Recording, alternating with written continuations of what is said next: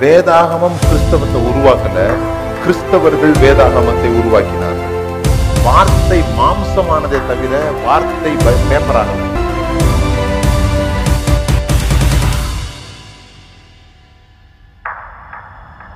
வாசிங்க John five thirty nine வேத வேத வாக்கியங்களை ஆராய்ந்து பாருங்கள். அவைகளால் உங்களுக்கு நித்திய ஜீவன் உண்டு. உண்டென்று? எல்லாம் சத்தமா சொல்லுங்க. உண்டா உண்டென்று எண்ணுகிறீர்களா? வேத வாக்கியங்களை ஆராய்ந்து பாருங்கள். அவைகளால் உங்களுக்கு நித்திய ஜீவன் உண்டென்று எண்ணுகிறீர்களே. நீங்க திங்க் பண்றீங்க இருக்குன்ட்டு. நான் சொல்லல. இயேசு சொல்றாரு நான் சொல்லல அதுல நித்திய ஜீவன் இருக்குன்ட்டு. என்ன இருக்குது அதுல? கவனிங்க. உண்டென்று எண்ணுகிறீர்களே என்னை குறித்து சாட்சி கொடுக்கிறவைகளும் அவைகளே. அப்படி இருந்தும் உங்களுக்கு ஜீவன் உண்டாகும்படி என்னிடத்தில் வர உங்களுக்கு மனதில்லை. அப்போ எது ஜீவன்? எது ஜீவன் இல்லை? யார் ஜீவன் தான் சரியான கேள்வி. யார் ஜீவன்? இயேசுதான் ஜீவனே தவிர இது இல்ல ஜீவன். இப்ப நீங்க இப்ப நீங்க ஊர்ல இருந்தெல்லாம் வந்தீங்க. வரும்போது ஆஹ், தஞ்சாவூர் நூத்தி பத்து கிலோமீட்டர்னு போட்டிருக்கோம் ஒரு போர்டு. டபக்கு அங்க இறங்கிட்டு தஞ்சாவூருக்கு வந்துட்டேன். அப்படி சொல்லக்கூடாது. தஞ்சாவூர்னு பார்த்தேன். அதனால நான் இறங்கிட்டேன். அப்படிலாம் சொல்லக்கூடாது.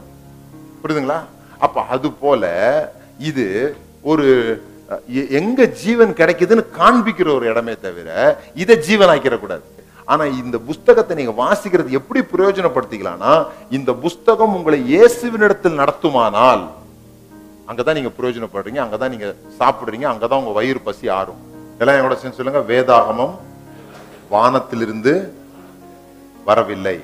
It's not dropped from heaven வானத்திலிருந்து கீழே விடல.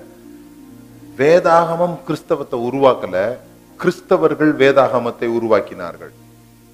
கிறிஸ்தவர்கள் வேதாகமத்தை உருவாக்கினார் உங்களுக்கு தெளிவா சொல்ல விரும்புற விஷயம் என்னன்னா ஜீசஸையும் பைபிளையும் தனித்தனியா வச்சுக்கோங்கன்னு சொல்றேன்.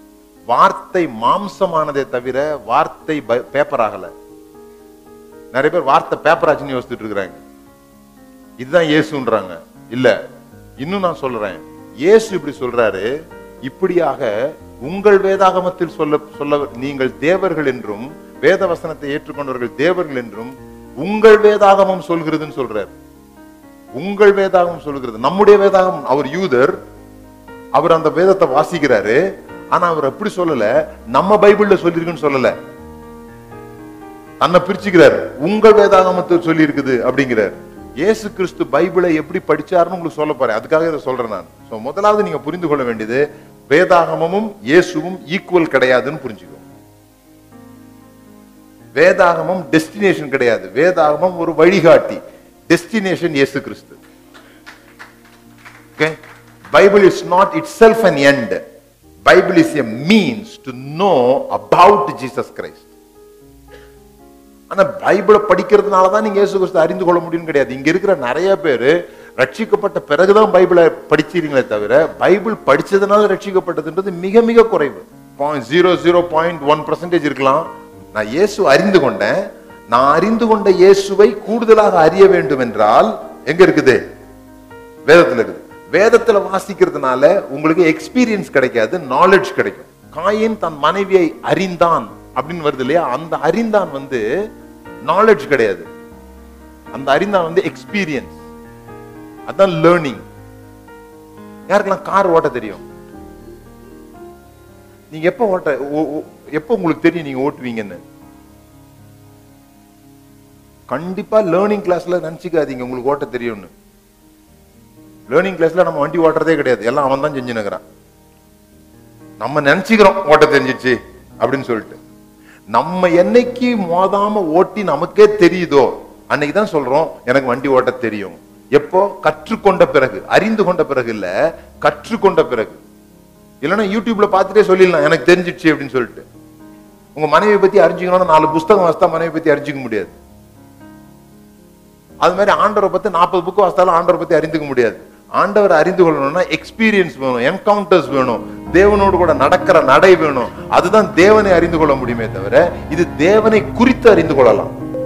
Not knowing Christ knowing about Christ ரெண்டுக்கும் ரொம்ப வித்தியாசம் இருக்குது.